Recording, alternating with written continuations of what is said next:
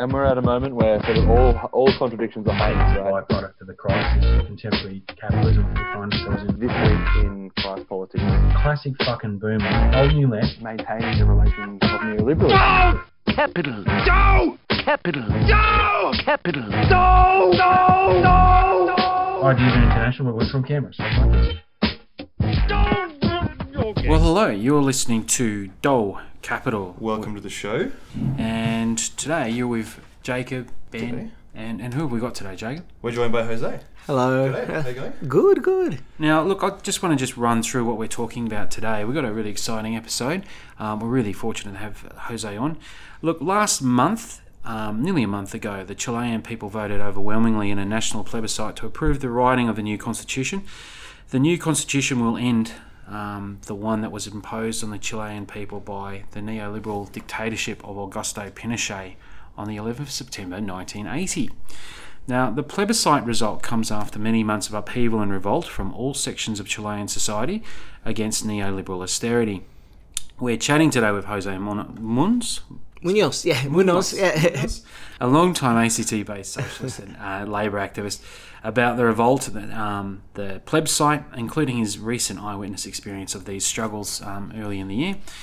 We'll no doubt touch on Chile's political history since the US-backed military overthrow of Allende's uh, socialist government back in 1973. Funnily enough, on the 11th of On the, September. I had no idea that it coincided with the 11th, yeah. Yeah, that, uh, for the, pretty, pretty dark. yeah, for the, Yeah, the real 9/11, and we'll be talking about resistance to Pinochet's regime. I'm sure we'll cover on, on, on that, and a return to the limited democracy, and where things are today. So we're going to be talking the present and getting into the past, and it is one of those things that we do on this show, try and understand Yeah. what's going on now, and let's go have a little bit back in history as well. there's a lot, there's a lot there, yeah. Now, last thing I'd say about this this show, we look, we're especially keen to explore why the revolt of 2020 is important for radical Democrats and why there has been so little coverage of this movement from the perspective of, of activists um, in Australia and beyond. So, welcome to Dole Capital, Jose.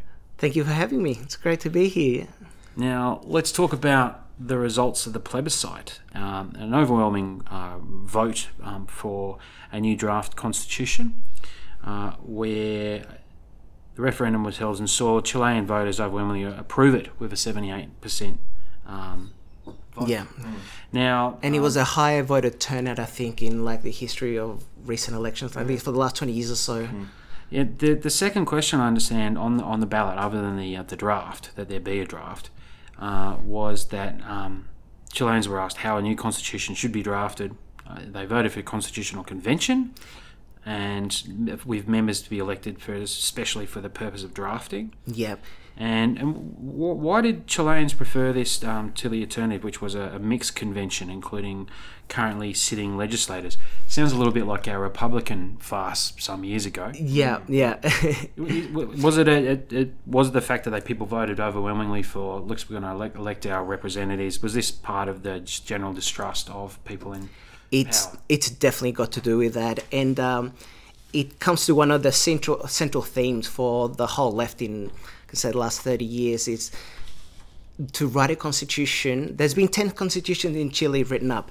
Uh, the the one that's been going to be proposed now will be the first one that's been actually voted on by people. The, all the others were done in four walls by experts, and, and there was no referendum, no plebiscite to discuss anything.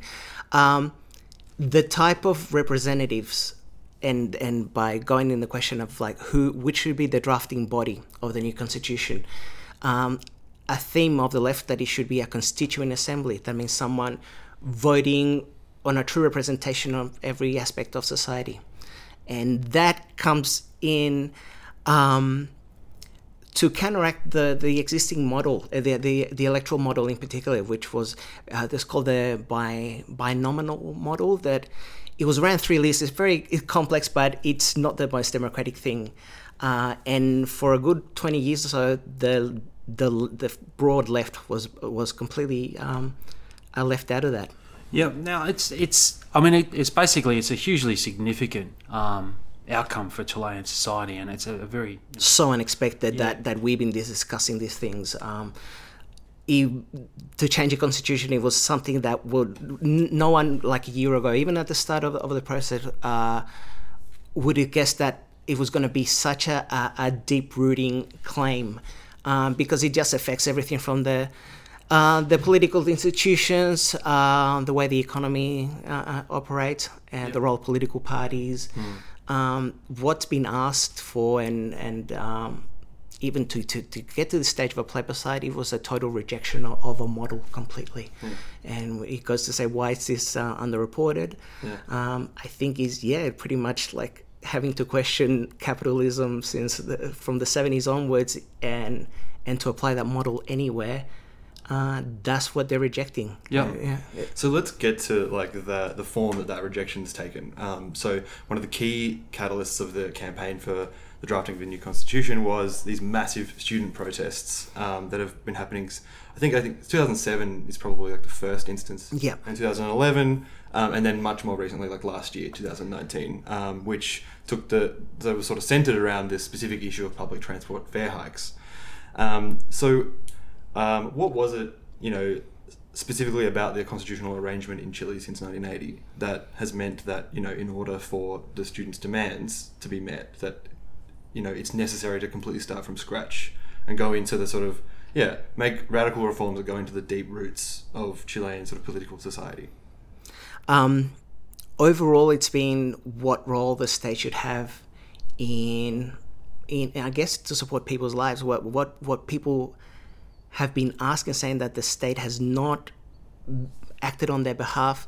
Uh, in, in things like the, the health system, the public health system, the education uh, system being rolled back to such to such a degree that um, they're completely kind of non-existent. They- They're, they're like default models that are underfunded, and yeah, education and health is probably the best examples that you can see. That people have to make long queues to, to, to get to see a doctor, and then where, where the, there's a bit of a, uh, subsidy and leniency. Um, or there is another model where it's user pay and you can have the best specialists and and it, um, the, it's it's a completely um, it, it yeah you see all these differences pretty much from suburb to suburb when in, in a place like Santiago. Um, it's a different world altogether. Um, it's it's private it's user pay and that's the way that they created it. I, I guess that's the thing for a lot of our listeners who wouldn't quite understand that that the reality is that the current constitution literally locks in neoliberal that's right policies of, of literally in, in, enshrining a user pays health system. and they're quite vocal and vocal and proud about it as well, wasn't it? And Yep, yep. Everything should be privatized. At the model, the most extreme thing, the water, all of the water is, pri- Yeah. is privatized. I, th- I mean, this stuff. I, mean, I was I, I was someone who thought I knew a little bit about Chile, but uh, the most re- well, it was fascinating for me actually reading like, oh, there was this 1980 uh, constitution that really impose this um, sort of situation.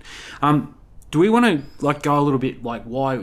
Maybe we'll go back and we'll go back to 1980 as, as like how did the Chilean ruling class get away with imposing a neoliberal um, program, I think it- a it- constitution on, on the population? yeah, and and uh, the way that they've done it to impose this model were quite unapologetic. Uh, um, the the main architect of, of the constitution, this guy called Jaime Guzman, is an intellectual from the right, uh, a few generations younger than um, a lot of the generals in the seventies. Um, the architect of the Constitution, one of the Chicago boys that that, that studied under Milton Friedman, uh, who was then invited by Pinochet and pretty much had reins of the entire economy um, to to be their experiment. Uh, and there's a, there was a quote that I read recently by Guzman saying that they wanted to um, write a constitution that was going to safeguard uh, Chilean society from Marxism, and also to to uh, um, to secure the the market, which is such a contradiction in in, in itself.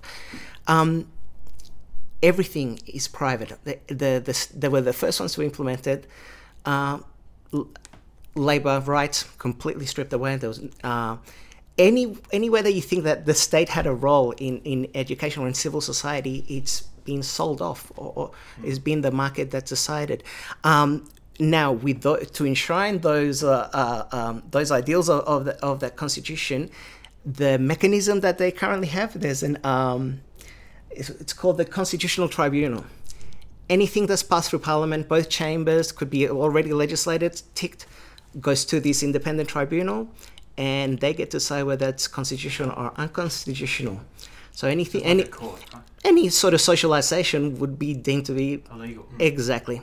So there's even stuff that even all sectors of the political spectrum have agreed this is necessary for the form, gets kind of vetoed, scrapped away by this body.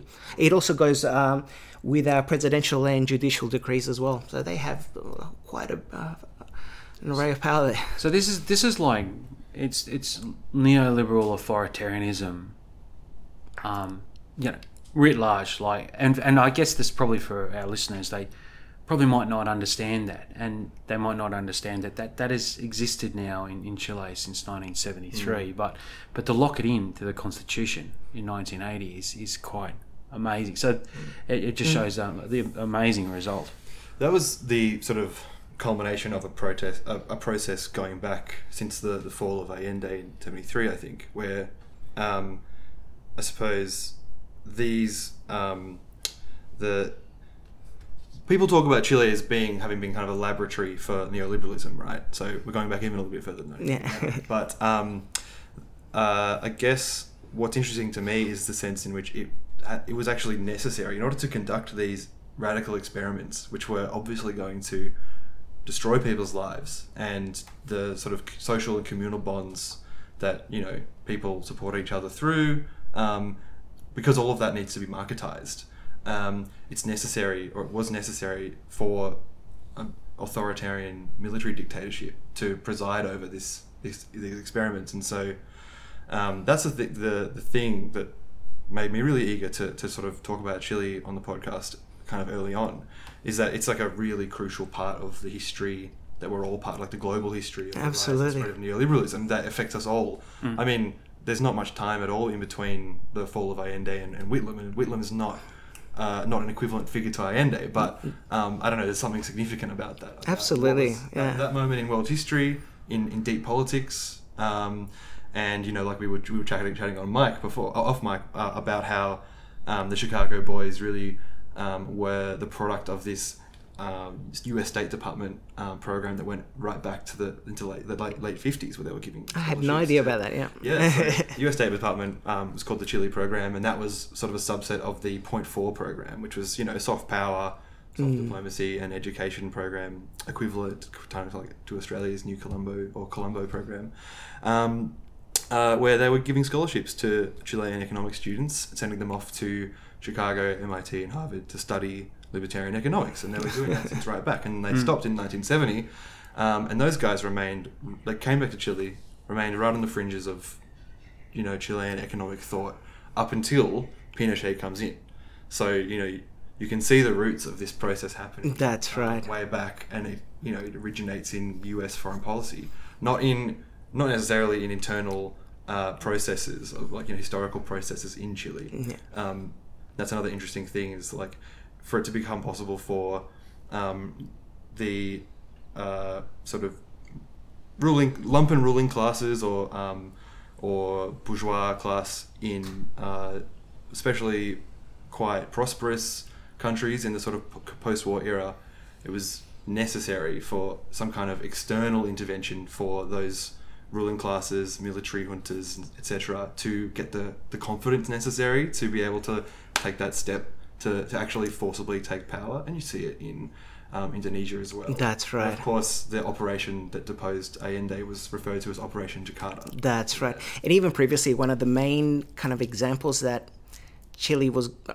which a coup that everyone saw, uh, saw that it was going to be. Um, it was unavoidable. Uh, was the example of what happened in Brazil, uh, and, and to that degree of of using the military pretty much to exterminate the opposition, not just to beat them and take over power, because throughout all of Latin American history, it's happened time and time again. But uh, to do it in a, such a systematic way to, to pretty much eliminate generations of left wing activists. Yep. And, and and of course, we, we all know that um, all these dictators. Um, were from the same thinking from the from the same school and and cooperated um, each other's intelligence services. Um, Often, literally, all trained in the School of the Americas, Yeah. for example. yeah. That's right. And- And would you would you agree, Jose? Like, I mean, there's an interesting argument that would that sometimes go around that there's this sort of bizarre innocence in Australian academic circles that they, they think that the march of neoliberal um, economics and neoliberal sort of you know norms that we've had um, you know for, for some decades or considered the norm um, that it's all just been um, a benign like it, it would always happen because it's just a benign process all very logical and um, you know the strength of their the merits of their you know their science meaning that was these you know these systems could organically uh, be created. Like what was did did they really um, you know like yeah i'm just trying to think but I, I don't know if you understand what, yeah, where i'm going i'm not, not very clear there but uh, Was the transition to like liberalization in the mid 70s? Yeah, did they really- a really- natural process? I yeah think, was it yeah. a natural process or did they really need a military dictatorship um, to, to, to enforce It's a good question. I think that there's a combination of both. Um, what we saw coming out of this was pretty much um, Chile had been one of the first republics in history, like, what- and the institutions were always very important uh, um, thr- throughout this whole process. What we started seeing from the 70s onwards, it's the rolling back of the state that we're all familiar with in Australia, in Britain, Europe, US, everywhere. We, we've all seen how this has been applied. Um, taken decentralizing uh, um, the way a, a welfare state would have operated. Um, the education system in Chile is a a good example of it. That uh, well, the first thing that they did was strip it away was give that authority to the municipalities, Yep. uh, local government, and then the the the constant struggle of local governments trying to beg for funding so they can have these models and actually apply them. Um, we've, we've, we've seen that everywhere. And the other thing that everyone anecdotally talks about is pretty much the selling off of everything. And that goes from the best produce to the best seafood. They say, all this stuff go, goes to export. And then things being sold off, land being sold Yep. off. Uh, and even to now, we've seen um, the entire water system privatized it's completely that and the one of the most outrageous things that everyone's really really angry about is the pension system the market-based pension Yeah. system that delivers so little uh, and was always seen as not a very successful model because once they applied it to the entire Chilean population, the military and police have a separate pension scheme that pays out 10 times more than what the current model would do. Um, and the people who are affected the most uh, would have been your, your, your urban working class, your teachers, your people working in municipalities, uh, uh, local government uh, workers, nurses. Uh, they're the ones who been, had to work an entire lifetime and being put in a pension system that doesn't work doesn't work. What I saw mostly, and this goes with all the retirees, is that of course they can't stop working, so they might receive a pension, but you'll see an old lady selling ice creams by a street corner store, um, and and that's kind of what kind of witnesses here as well. Just people selling things everywhere, and So that, I mean, this was literally the logical outcome of that. eh, Well, the, the neoliberal experiment. The the um, well, you, you can all. I mean, it is a, it's a, fascist experiment, really, in terms of what we're talking about. All power to the state, and then basically thievery carried out by a ruling class in cahoots with a, an overseas imperial power. Um, which is not that libertarian to begin with. you know, stripped wealth, uh, redistributed upwards, and ensured, uh, tried to did everything they could to crush the democratic um, rights and egalitarian sort of aspirations of the, the working and people and the poor of Chile. Um, we don't. I mean, you know, we can go back to, to Pinochet, but I but I think we should. The, the, there's that period that to understand now that incredible result on the 25th of October. Um, we don't want to let um, you know some of some of the um, the comrades off the hook, so to speak, um, because when let's let's go back to give Yep. a bit of a historical. Let's step forward. We're not going to seventy three. There were a number of um, uprisings against Pinochet uh, and the regime, um, particularly like the mid eighties, then in late eighties into to that. Eventually, he just said that you know my, my understanding is he he basically all of a sudden dies, and then who comes and saves him? And why, why is it that it's taken till 2020 to bring about a constitutional reform to actually get to this point now? What do, what do you think? Yeah, no, I think it, it's and if you're analyzing the left, you have to go that far back, uh, and and what happened when pretty much the military took over uh, the state of the left entirely. Um, and the, there was always a level of resistance that, that was there. Um, a lot of people were exiled, and those in in, in, in more public public figures. Uh, but the organisations, the political parties, and the, and those networks still operated. Um, and mainly from a tra- uh, trade union uh, level as well as as even local communities. Uh, you see this in Santiago, where the majority of the population in Chile lives, uh, of slums that, that were that were self-created because they just took took over the land and actually had a, had a bit of a claim for it. But um, when you were lacking all, all that welfare, it's informal structures that, that operate. And, and there's a phrase that it's been used a lot saying el pueblo ayuda al pueblo. It says that it's the people who help the people not the state. And and what they're asking for at the moment is it is not for the state to rescue them and, and to give them economic prosperity but um, pretty much be, be part of that process. Help the people. it's saying yeah that it's only the people being active by by your community by those around you that's going to get you forward and and, and obviously with a vision of struggle. That, Yeah. that, that nothing's going to be handed to him and then um yeah so i guess they want more protagonism in, Yeah. in, in, in everything that's going to come forward. Yeah.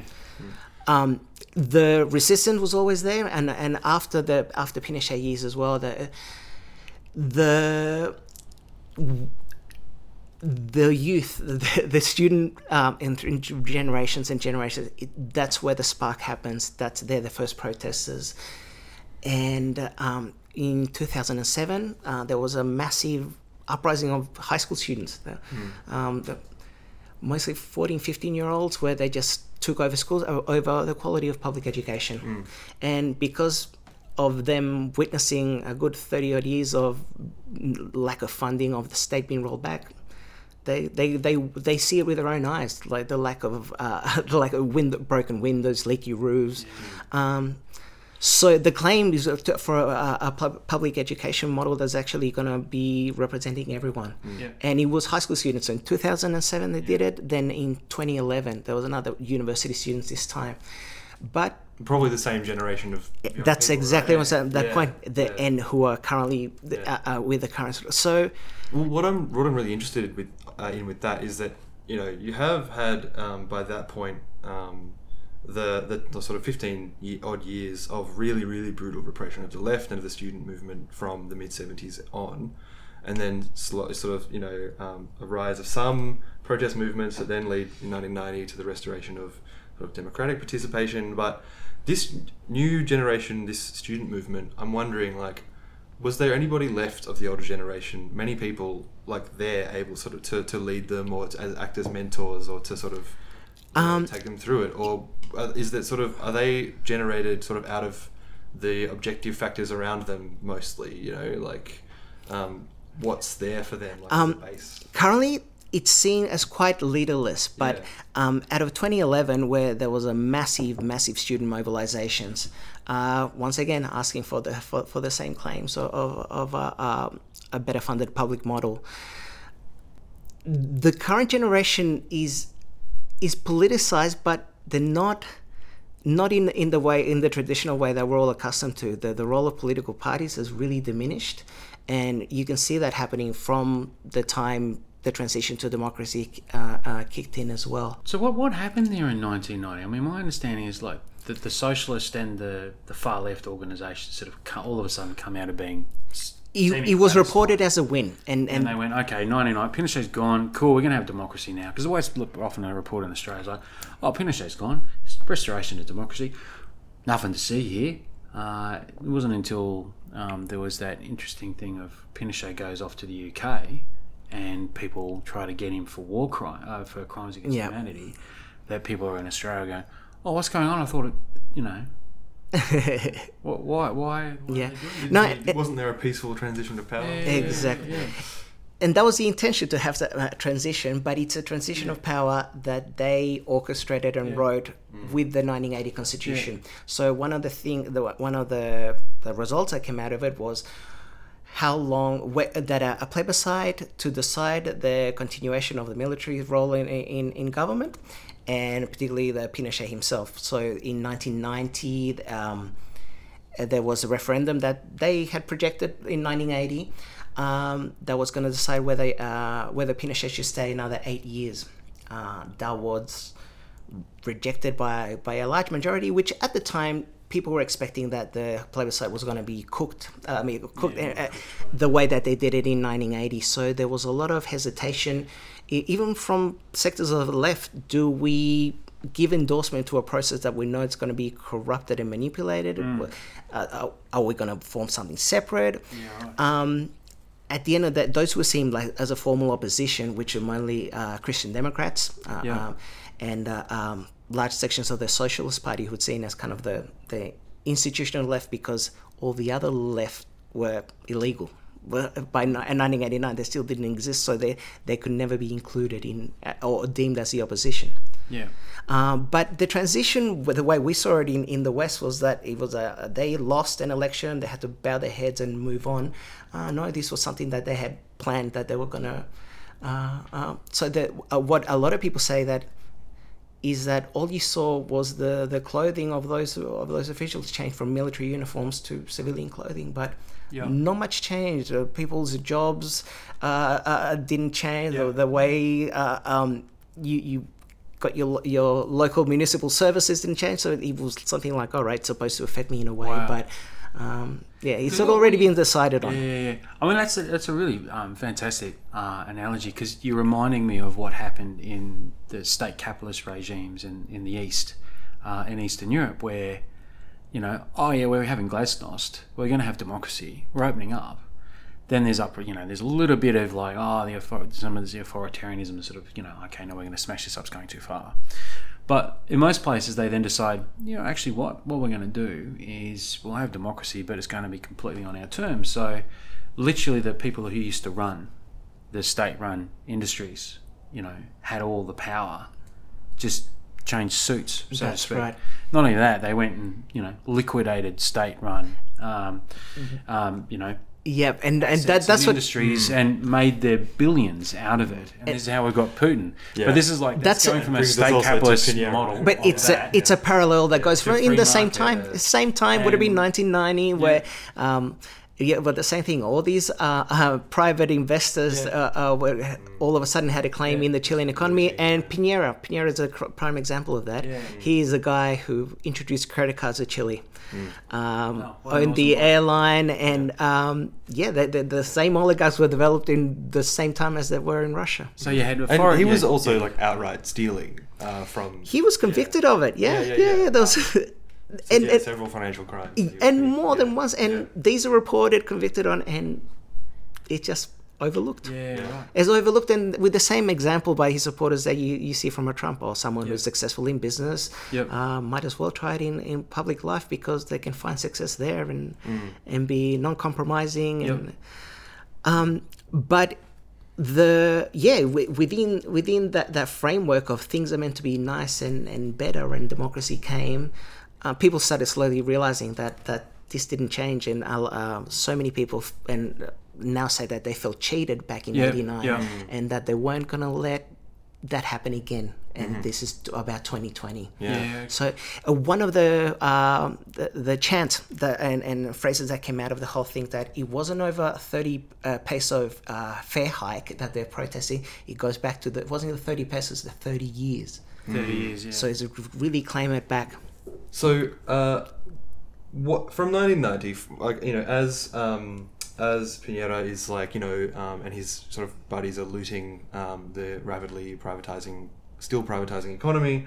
You have um, uh, Concertacion, the um, centre left coalition comes into power, um, and they're actually uh, you know in power uninterrupted with different president uh, That's right. presidential winning candidates um, right through to 2010. Yeah, mostly So- Christian Democrats and, and from the Socialist Party. Yeah, yeah. So, can you take us through um, what kind of, you know, um, modest ambitions their parties had for sort of social and economic reforms in Chile, and why what they did in that twenty-year period was inadequate to, you know, addressing the sort of fundamental contradictions that had been embedded in, you know, Chilean politics and the economy. Yeah, that's a good good question. Um, they uh, and, and what I mean, what was seen as a formal opposition in 1990, and primarily Christian Democrats. Christian Democrats are seen as kind of like the the arbiters or, or, or the way that we see uh, crossbenchers. You know, the, the, who's going to which way they're going to tip the scales of what they do. And in 1970s, which no party could do, then they thought maybe the military should be that arbitrator that jumps in to save the country. Um, in 1989, we didn't. No one knew what this process was going to look like, and um, uh, Patricio Aylwin, who was like the first uh, president elected after, he was one of the first guys who called for the coup in '73. He, like he was one of the, the guys who was like, he was convinced that, that quite naively, and a lot of people and a lot of people thought that the military were going to step in and be and, and look after the institutions and then back off because why wouldn't they? It was a lot of uh, no, that weren't politicized, and and that, that was, and again, these the the the the past thirty years and the way institutions were presented to the Chilean population, um, and the, the economic model, which was untouched, and and they never claimed to actually tackle the economic model. You just didn't discuss it. Uh, and as you're saying, well, things were still being privatized. Um, the first two governments of of, uh, um, of the Christian Democrats, they did make changes. I mean. Uh, my mum has a has a, a, a pension that she receives because m- uh, of my, my brother um, been killed in Chile. That was one of the things that they proposed. So there were little things, and and from uh, social democratic guys as well. It, was stuff that you, we would see in ALP meetings. It's very similar things that, that you that were seen as, as progress, but challenging the economic model, where the money was coming from, or, or private or public thing. they- Yeah. They were not even in the discussion. the table, They, they was they just didn't think about it. Then slowly started seeing things being privatized even more. Our foreign interests uh, uh, um, having more more say as well Yeah. and for what we're seeing is that very similar uh, parallels historically that we're seeing in the, uh, of conditions, but economically it didn't happen.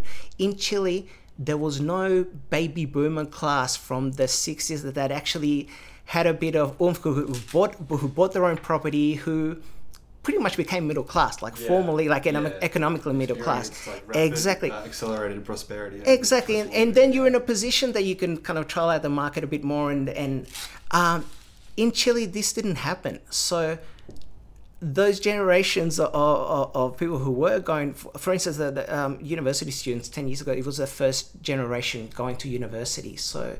Uh, there was no middle class there, and, and Yep. any hints that there was, I mean, they were living paycheck by paycheck or relying on credit cards, which is is a common thing and, and and once again it's normalized you to indebt yourself just to pay the bills to use credit cards and uh, it's considered a, as something normal Yeah. So we have now. I mean, it's um, it's common amongst basically all um, you know current um, post uh, maybe post-colonial, post-imperial, um, social democratic countries like Australia, like um, the UK, it's definitely in the US. Um, there is this sort of um, capitalist realism, you know, in this in the sort of general public sentiment that um, pervades not only the right wing parties but certainly centre left parties like the Labor parties yeah um, which yeah, which says um, there's a consensus uh, in the ruling class on um, what's going to happen to you materially or economically. That we're going to just slowly we're going to progress through these like stages of you know privatization, deregulation, um, and the marketization of all you know human social relations basically. Uh, and what you get to choose between is you know uh, uh, two different maybe you know affective responses to that suffering that, that you will undergo basically do you do you want to sort of um, feel feel good about yourself um, in saying like well we'll, we'll have um, humane policies around allowing you know access to markets for minor you know ethnic minorities and women and transgender people and gay people. Will and so you know we'll feel good about ourselves because at least we're doing that. Um, or uh, will you you know take the other effective uh, route and say like you know um, hell no we're going to be like kind of chauvinistic about it and we'll just um, go down in a blaze of glory and um, and piss everybody off while we you know uh, also you know just go down into a sort of neoliberal hellhole and that those are really the two options that are presented through mainstream politics and what's happened in Chile most recently is like a, a third alternative that necessarily didn't come out of the existing political Mm. structures. It had to come out of, you know, the a social movement, right? Um, so I don't know. I, I wonder if maybe you could Yeah. talk about In- like, in- why that was why that had to happen that way. You know, And, Yeah. and isn't it like this is something? Um, I mean, which we- we're really grateful to have you on, Jose, because Jose was there early, early in, in the year before COVID happened. And what, what's, Yeah, in, in February, March. yeah. and what- What's your take about you know what? what yeah, I- I mean, obviously you had an amazing experience, but like, why did they? You know, why were they able to break the, break out of the straight jacket? Yeah, it's a really good question because the, those two ideological uh, options that we have in, in, in developed countries, that kind of uh, mundane dullness of, of, of political reality was something that people were going through in Chile as well. And anyone who was left leaning or even slightly uh, progressive, they were in the same in the same dilemma. If to thought, think about uh, Chilean social change and, and, and politics was the most depressing thing. And even personally, I kind of de- naturally uh, I've detached myself from it because, well, I don't live there for starters, you know. So that, um, so the this third alternative was, is, in hindsight, we realized that was always existed there, but n- yeah, no one knew that th- this was going to happen. Um, and a real deep understanding about market economics, as well as saying that no, they, they're there to get rich, not not not to uh, um, not to distribute their wealth. It was never their intention. So they they very clearly see that the institutions, the political processes that were imposed, that they weren't going to deliver much because they didn't in the past, and that that generation that felt betrayed. Um, so they thought to create their own avenues, and and that's where what we saw of, of last year as well. Um, started off as a, a, a fare hike uh, in the public in the metro, the the subway uh, system. Uh, it was really impressive. It was mostly uh, 14, 15 year old girls, and they in in from a Wednesday to a Friday they shut down three um, metro stations, and the whole thing of saying to evade paying fare, and it was a really cool chance of saying that. Um, they were saying. Um, evade don't pay it's another form of struggle and it's really Yeah. catchy and like everyone started to so they were just encouraging people just jump it Yep. but by three days the whole system the whole city was shut down. Yep. and yeah it was public high school students mostly. Yeah, uh, girls who started the whole thing. But like we've seen traditionally and this is something that we've all seen in in in, in, the west the militancy of, of those who are protesting them. Um, we've always seen characters who are, are who are willing to take it a little bit more further than than, than what the common perception of the crowd is, and they go a bit bit harder in how they, they're willing to confront police. And the attitudes around used to be that they were going to be a minority, and it was a bit of a side act, but not part of the the political. That was still really political theatre. And Yeah. what we've seen now that people who do wear hoods and confront police I've seen as heroes now. Hmm. That sort of legitimacy I've never ever seen before. So it's not. And- and it's it's- broader than just being. The and it's not political and it's not political people who are defending them it, this is ordinary people um, and they call the primera línea which is called kind of the front line um, and people yeah they, they, and be mostly um, quite a mix i gotta say but predominantly from from poor neighborhoods um, people living out in the street uh, but then there was also quite a large contingent of middle class people office workers and they form a barricade and and So um, there were literally daily protests going on. every day and that's one of the amazing the most amazing things from my eyes. To see it it was the same people protesting at the same time every day. So everyone got to know each other. Everyone got to know their neighbors because they're out there banging pots and pans and um, that's something that's been done through i remember from the 80s because um, the banging of pots and pans is a protest saying that the, these pots and pans are empty because there's no there's nothing to put in them yeah um, and and oh, and they create great, great visuals and and, and there was footage of it. Just everyone. The, the, there was a curfew was on, but everyone through their windows was uh, playing them. It, it, it, it was pretty cool. Um, but yeah, it was the same people seeing, and then they started seeing what they could do themselves to aid the movement or the street. Um, you started seeing uh, groups of mothers who decided to cook for everyone who's willing to fight the police, and they were bringing pots of, of, of dinners to just give out to people. Um, there was um, the barbers like and, and hairdressers like union they set up in the middle of the park giving free haircuts to anyone um, then there are those who actually take it a little bit further who in the actual fighting of police the, the, the, those sort of roles uh, are people who, pretty much in charge of uh, putting out tear gas canisters carrying around big jugs of, of water with a, a good leather glove so they can just they had that role. There were other groups of you see them almost more like a, a, a Roman testudo sort of thing, like battalions of medics with shields, and they're usually walking around groups of eight with a stretcher bed. But then there's a few others just shield so you can protect yourself against Yeah. uh, uh, rubber pellets being fired or, or tear gas canisters. They were amazing because you would hear explosion noises and your instincts are to run away as far as you can. And these guys were the opposite. Run towards it. They run towards it. You hear loud bangs in an urban setting. You don't know where the starting from it's coming from to begin with because of tall buildings. But yeah, that was something that I was like impressed, totally impressed because these were uh, civilians. Uh, it started off in um, uh, with the medics, just um, uh, nursing medic- medical students, but then people started seeing what role they played. And so these, like, I mean, it's um, yeah, those stories are like they're inspiring of the the direct action against the the state. But I think for our listeners, what they need to understand is that those daily protests and that confrontation was seen as part of a growing and continuing a building movement.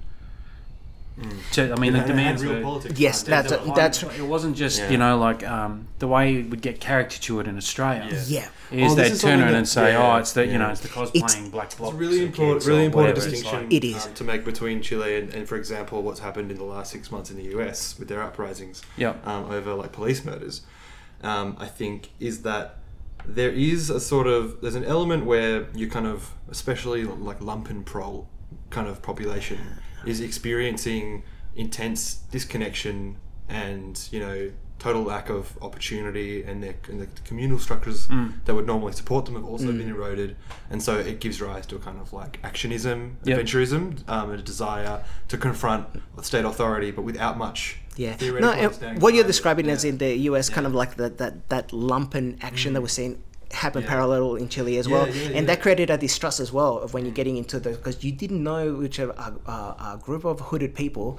Yeah. You didn't exactly Mm. know whether they were being political or they were actually getting ready to loot a supermarket, Yeah, which yeah. happened. Or there could be the police doing it. Well, that's Yeah. the other thing. Agent provocateurs are seen all Yeah. over the place. Yeah. Like and and and Well, uh, of there course, because the Chilean uh, authorities and police well very well practiced in. Yeah, they're, they're doing it, and um, and social media, the footage that you saw out of this stuff, uh, it was incredible.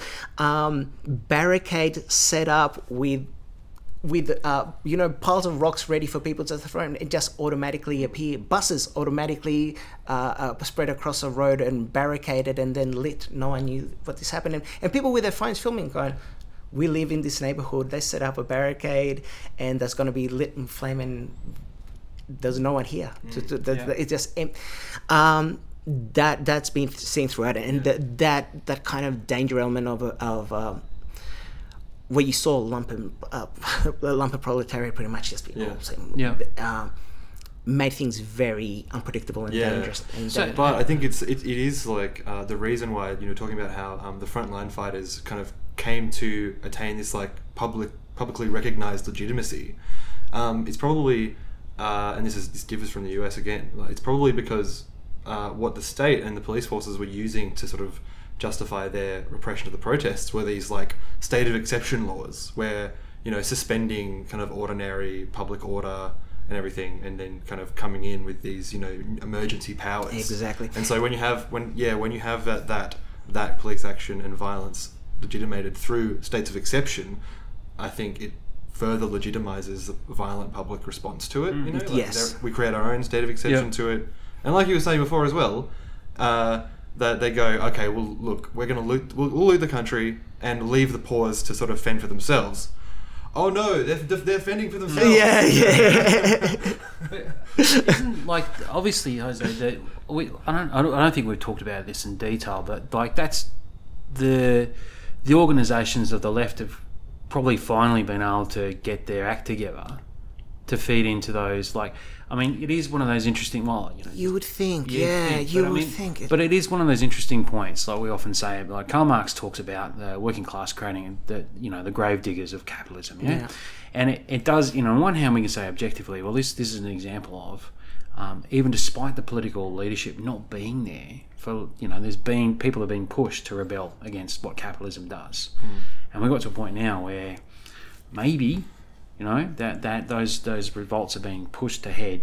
But politically where's how how is the left going in terms of obviously harnessing you know obviously it turned into this like being focused on this, this mm. plebiscite and changing the constitution how's the left how's At- broadly the left being working at a short term- working to each, with each other is there groups that have been out in the socialist party for example that have said look you know we're sick of being compromised and Yeah. you know, our history is pretty ordinary Exactly. since the 90s like you know they, they had government Yeah. for years and did bugger all. Like I don't know what's well, how, how do you think the that's the whole thing with the political parties has been very interesting because out of all these protests, you don't see political party flags that you would have seen in the 80s and yeah right. The the rebe- the rebellion hasn't always uh, been so much of the economic model, but also of the political class in itself, and that meant everyone in parliament, and they even would include the Communist Party as well, which were excluded from the process until very very recently through um, uh, for, through the electoral system that they've always, always applied. Now, people are working on the ground, and the, the left at the moment, the MPs from socialist parties, communist parties, they they're trying to seek more transparency. And the focus is at the moment with the constitution that was won is how are people going to be uh, elected to this body to write the constitution? That's where the questions mark. There's a lot of things that have been reported that it might be done with the way they elect the people in the lower house. That pretty much means that any legit independent, say a community activist who want to kind of put their name down, might have to ask pretty much from uh, endorsement from a party so they can get on a list, so they can get preferences. Yeah. Um, it, it, and it, it looks complex and, and, and a way of kind of weeding out the, more Right. participants as well. Exactly, just to weigh you down in the process as well. Um, but the the role of political parties, the way that we saw them traditionally, changes a lot. Um, the local governments that have been active now, who have been progressive left wing, they've actually stepped up forward. Even how we've seen in, in Australia with COVID responses, it's been the local governments that had to step up because they're the visual government that we see out in the streets where the garbage gets collected or, Yeah. you know, uh, uh, traffic, li- traffic lights. Exactly. Um, my point. Um, well, the, the, the, the role of the opposition is really to see what this body is going to look like and how people are going to be elected for it. Um, the the decision was for uh, there were two options uh, for for the questions. The f- first question was: Do we want to reject or approve the writing of a new constitution? Overwhelmingly voted in favor, which is going to be a, a predictable outcome, and then to decide what body is going to write this. Whether it's going to be a mixed uh, uh, bag, which is uh, which meant half of them were going to be uh, sitting MPs, then the other half directly elected, and then the other option was called for um, pretty much like an um, I forgot what the actual term, but a constituent assembly. There's one everyone elected. There's already been talk about political parties, uh, ex MPs from both the right and, and Christian Democrat socialists who want to jump on this. And there's one example of a guy for a Christian Democrat, long time Serbian MP who was there from the nine, early 1970s, so from the years of of Allende. Uh, he was willing to kind of put his hand up to to. Um, and even Piñera was talking quite recently. He was pretty figure. pretty much saying, no, no, no. If you if you want to actually be participant and be part of this process, why don't you quit your MP role and so you can jump on this role? So, a complete negation of what the the actual outcome of, of the of the election. So there's going to be new elections of this constituent assembly. Um, the idea of having a sort of non-mix and a totally um, directly elected assembly was the policy that um, the broad front, um, you know, new kind of student movement and left coalition ran on. So do you think the fact that that was the option that got up means that people have an appetite to see those you know representatives of that movement specifically Um, more more so than you know the old two parties or I would say it the other way. It's been those representatives and, and, and those MPs who actually notice the current, and, and so it's it's kind of been been applied in the other way. Um, what's being proposed now is in April you're going to decide on who the people are going to be that, that vote on this, and then the actual uh, writing process. I think it will t- take about two years. Then they're going to propose a model, and then you're going to reject or approve the model. Um, but yet we still don't know what it. We, and uh, the way we say we is like um, general people and those who are seen from the left as well, because when the uprising happened, um, it actually took uh, uh, the anniversary of 1.2 million people out on the streets to for for uh, Piñera to actually say, "Hey, we need to some sort of some not some sort of compromise, but we need some way of moving forward." And and by November 15th last year, there was a broad agreement by the right, the center, and some aspects of that, the broad le- uh, Ampli, which is the broad left. They all signed off together saying that the, to propose this model. Other people in the left in parliament weren't even considered; they were left quite out, so they couldn't involve themselves. So this was the only way f- uh, the model forward, and it was seen as a win. No one would even be considering talking about constitutional change. Like six months prior to, Yeah. it would have been the most unconceivable dream uh, to actually be discussing it. So Yeah. So it's, I mean, it's an amazing result, but I mean that, that timetable you're pointing out there. Would you say that, that that actually also wouldn't that embolden activists on the ground in, Yes. in trade unions and in the community? Um, And we, we've seen that. The- one yeah, o- like one other- got a timetable there to actually demand more change. Why wait for the new constitution? one of the real cool things that saw in this process that immediately after the massive rallies and then talk proposing what sort of model forward uh, local governments municipalities actually stepped up and started and then these um, automatic meetings and gatherings uh, like massive assemblies i would call uh, Yep. uh, could, oh, massive assemblies uh, uh, that people pretty much decided to talk about a constitution or talk about the what economic model do we like what should a government be responsible key responsibilities are really really basic th- uh, things so they can come up with a, a common log of claims pretty much that was done in neighborhoods all over the place.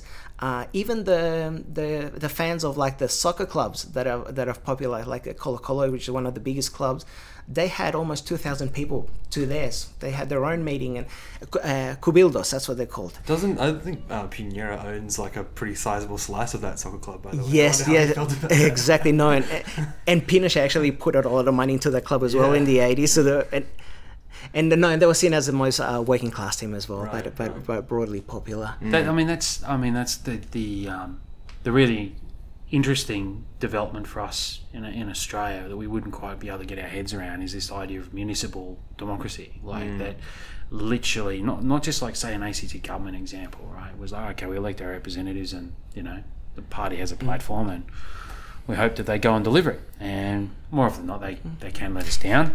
Um, Yeah. But this this idea is actually literally having constituent, you know, municipal groups and whatever. And it, it was a way of the having left direct actually, about, yeah. this is what we want, and we're going to do it. And if we don't like it, we're going to get rid of you. Like as our, you know, it's that's um, which was really great. It was really great to see, and, and very similar how we see in the COVID response is actually the local governments Right, actually okay. stepping up. Okay, hey, we also have a view on this. We'll have, It, it's so. I mean, so Jose. I mean, I think this this what's really positive. I, what I'm getting from this is like I think um, for the Chilean diaspora, uh, all those. I mean, our beloved comrades who found themselves in Australia uh, after the coup. Uh, there's been a number of um, exoduses from Chile uh, over the years. This this um, and the, the comrades in, in Chile right now. This right now sounds like it's actually a really positive agenda that people can put to for the next couple of years. Yeah.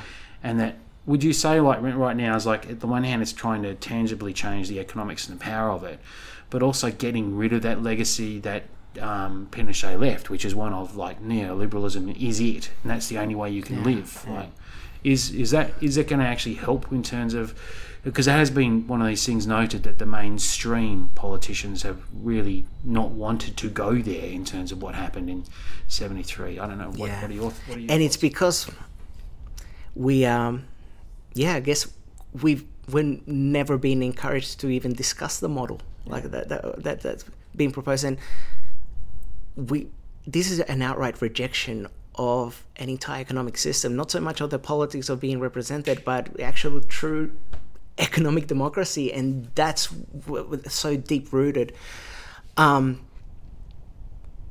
yeah, we don't know what the, the next outcome, but the opportunities are there. And there's enough people, activists as well, people want to get involved.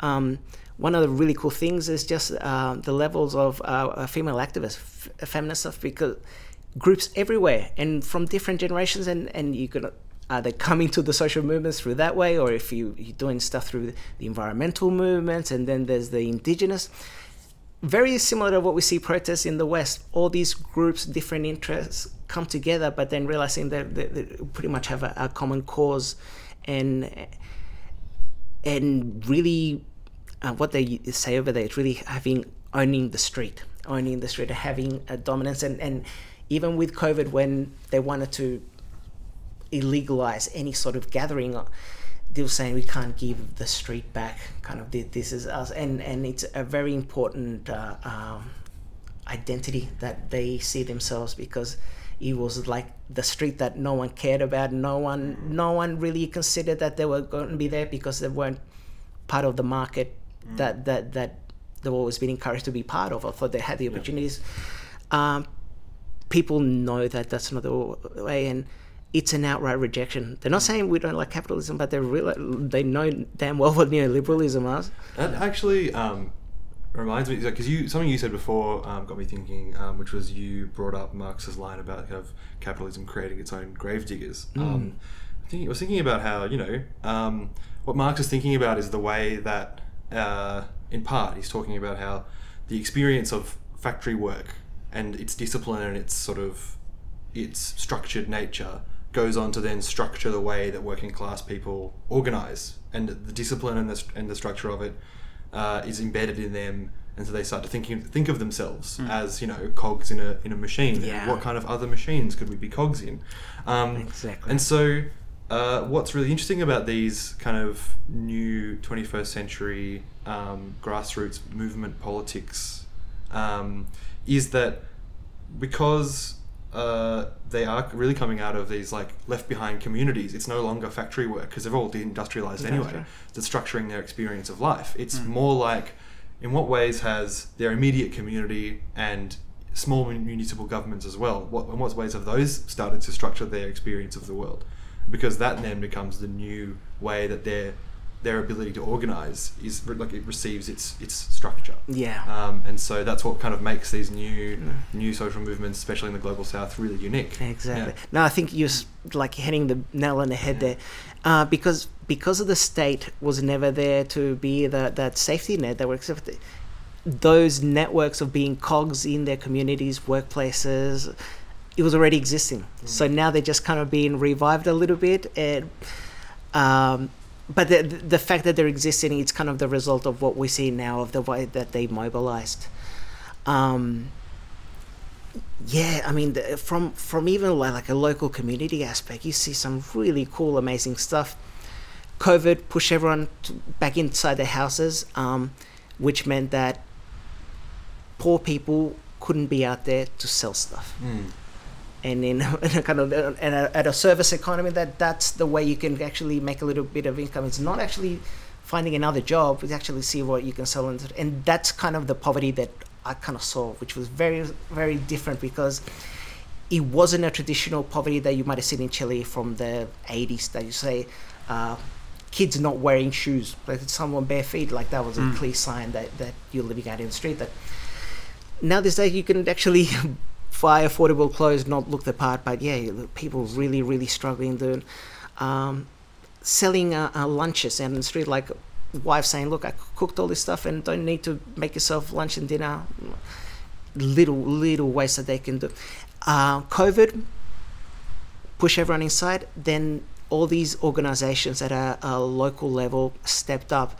Uh, and it was with food. It was communal soup kitchens. They're called olla comunes. And the current fundraising of all the movement stuff that's been going is actually to aid them directly. So it's really just uh, people in the neighborhoods kind of looking after each other, particularly the elderly. Uh, saying, look, they're, they're not cooking for themselves every day. It's obvious that they're, they're to go and the, the, your local organisation step up. Mm. And does that put pressure on the, the government and the, the parties to actually, you know, grow a spine and fix up how they, they deal with health? I think so. I th- well, yes and no, and I think that at a at a local level, you'd really see that that um, that level of orga- organization, uh, uh, and and and in in a broad way, and, and that's kind of the more reassuring things that you see about this all the political uncertainties of it, that people do want to be involved, um, and and step up, um, but the opportunities are there. Uh, if we, if the political parties are being dormant, the people at a at a at a neighborhood level aren't. So it still comes through. It still comes through. I mean, it, it's it's been it coming in a way that we haven't seen uh, before. I mean, political parties haven't been the the the leading um, actors in it, but There's an opening. there there's an for- opening, and and, it, and it's all gra- and it's all grassroots. It's really really cool and healthy. Yeah. Because yeah, I mean, it's it's on the one hand, I mean, I, I think we've seen sometimes some movements suffer from. Um, yeah, it's kind of understandable, like coming out of a history where political parties found themselves, or let's say left organisations got smashed. They've then gone and um, basically there's not much officially available, semi-clandestine, if you like, and then going and let people down. You know, when there's been a change, that you get this sort of the anti-politics, and we, we have, you know, we see that in Australia with people who've got this um, interesting range of anti-politics sort of stuff. They associate political parties as being part of the problem. Exactly. Um, and I think what you what you've been saying, Jose, is like uh, really highlighting an opportunity there that there is incredible great grassroots, municipal, community organising, um, neighbourhoods. We know that there's stuff happening in, in unions and workplaces, Yeah. but there's an opportunity for organisation, political. I mean, even if they call themselves parties or whatever, I don't know, but. That's that's probably that's my take out. I'm not going to go on, on a, an autonomous sort of um, Yeah, but like many places, the left is very fragmented Yeah. and Well, divided, yeah, and the the, ability to act in coalition, which you can't can't be said Yeah. in Australia, left in Yeah. Australia. one of the real Yeah. kind of impulses or or well, they're feeding people.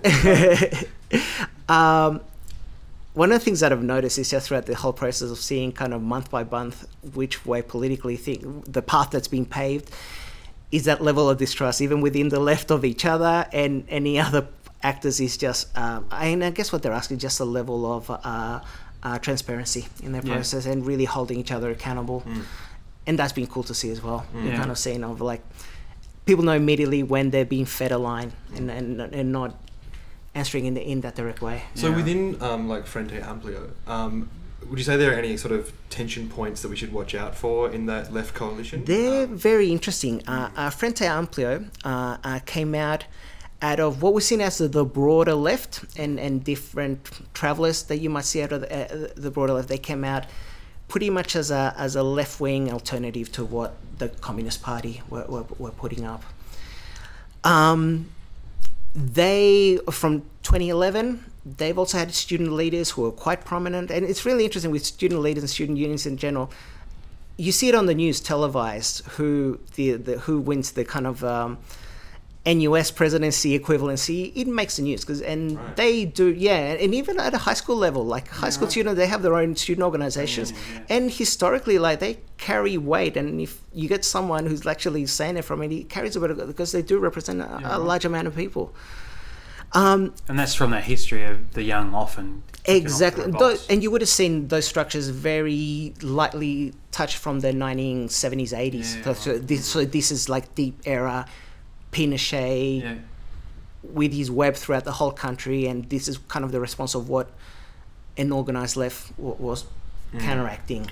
and that, like in the student, maybe like even yeah, in sort of high school students movements, especially, it's like it was able to be retained a little, you know, the cells of the left and you know and the, that like rebellious movement. Yeah, yeah. It's more difficult if you're, you know, if you're like a yeah, like a, a military authoritarian. It's easier to persecute trade unionists and like adult leftists than it is to start disappearing like you know kids in high school. Yeah. whatever, So, yeah.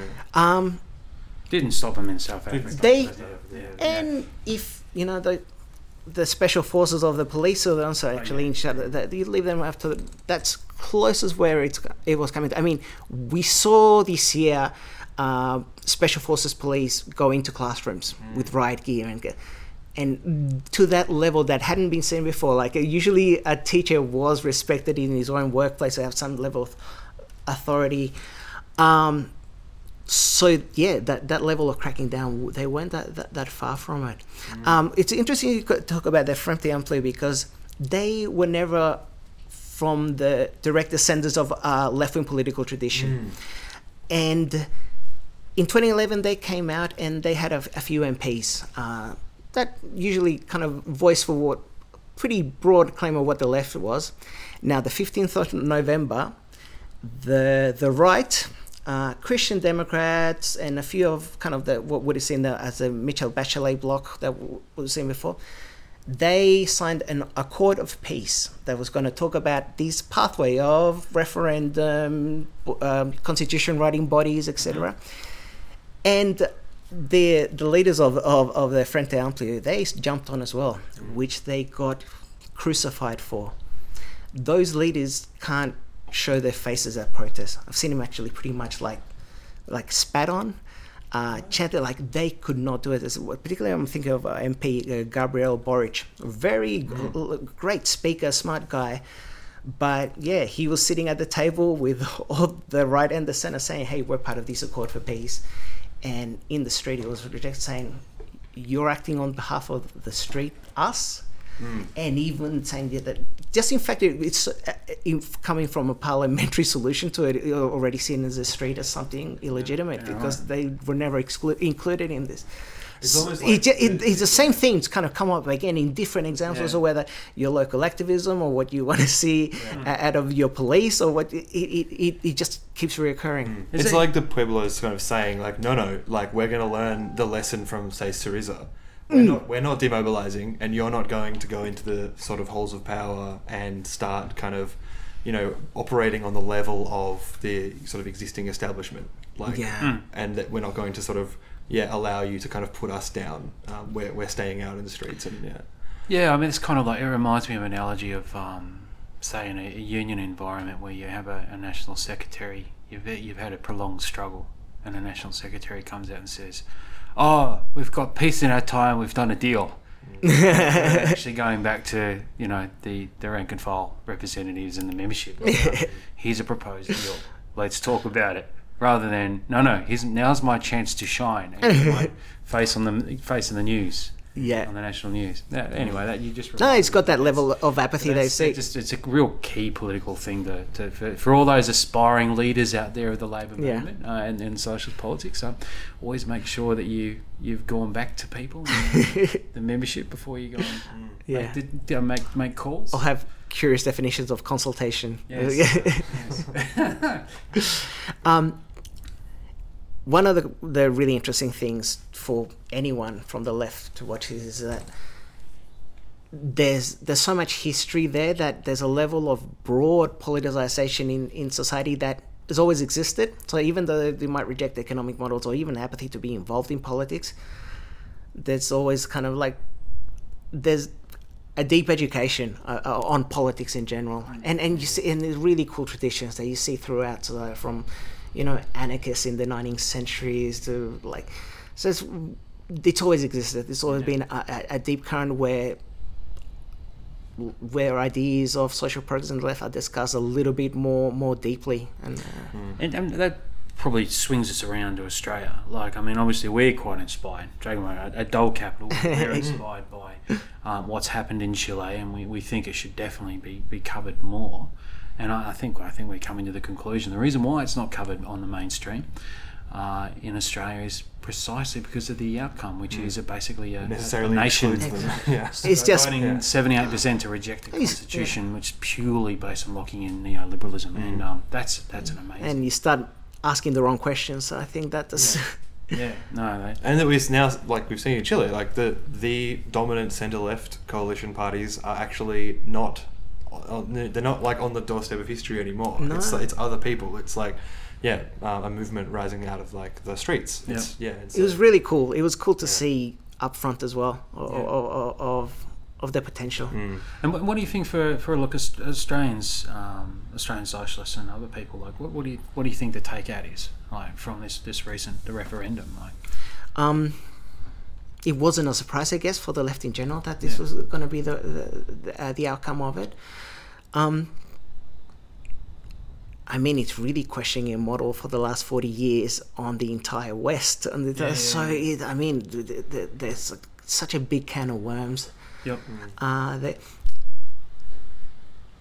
it's something we should all be looking at very closely. Uh, um, because I mean, Chile was always a place that it was kind of experimental, and this was before uh, uh, Pinochet and the Constitution. I mean, I mean, and, Pin- and the Constitution of 1980.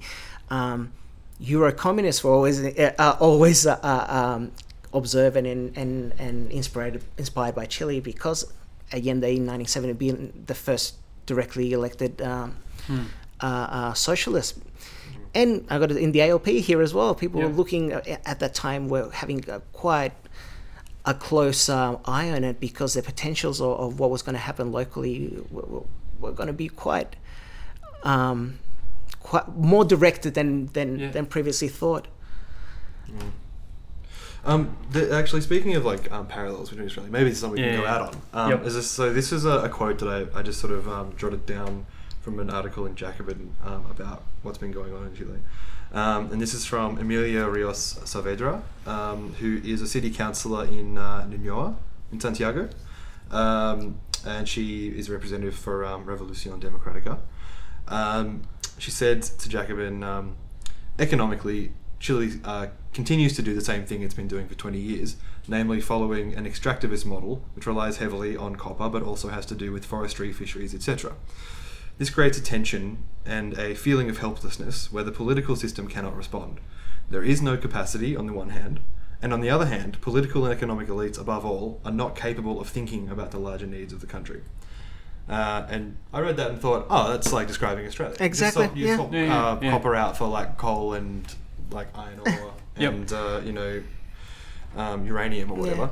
And yeah, it's like we uh, we have been made into this, this dumb country Chinese middle that class, yeah, yeah. that just exports raw minerals and education basically for other people. Like the parallels are there. It's incredible. Like Yeah. it, so, you kind of think this is kind of weird, eccentric little Yeah. kind of island of, of politics there. But it, I mean, there's things that, the that benefit, and even the way kind of Chilean society it's like divided itself. I mean, it's very similar to Australia in a way that there's always been that forty percent who are always going to vote right, and then another forty percent who always going to be opposing that.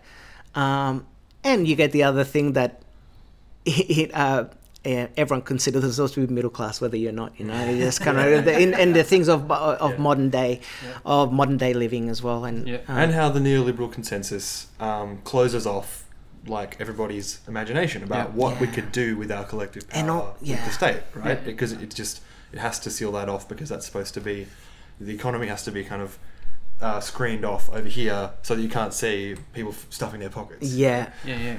And, and look, Jose, I was going to ask, like, for, for our listeners, what, what what kind of are there some English language uh, ones? Um, uh, who are you following that you know would be accessible for um, an English language audience to to you know, get an idea of what's it's going been on? 'Cause I know hard. There's mounds It's of stuff on social media. it's been hard to get. yeah, I know, and even sources that you kind of been trustful of as well, in Yeah, the, the way that that's been re- been reported. I gotta say from experience, social media's probably been the, and that's been hard because you do have to pick away at it, and even with someone myself who actually ac- that's kind of from my direct background, even that's been a, a little bit hard. Mm. Um, well, I mean, just people like Jacobin. I mean, Yeah. Um, Telesur would be yeah, would be one. Telesur. Yeah. Is interesting because uh, uh, um, from Venezuela. yeah. Uh, so uh, Redfish, who was one of the and uh, in social media, see them quite a lot as well. I think. Um, Yeah, people might have kind of rushed from Russia. brands them um, Russian backstage. Yeah, that's what I've heard as well. I'm gonna say they they've done it, and we tell us it as well. But they've actually hired left wingers to talk about even like, and and that's when it becomes more interesting when you talk about these cultural stuff. You know, you don't check all these sources to adjust the exact stats on things. Um, it's been hard to actually follow. it. I, got, I got to say, a to some bits, of, range. and I think that's things will be developing. Uh, trying to think of something really, n- not much comes to mind because every we just put question marks all over it. Yeah, yeah.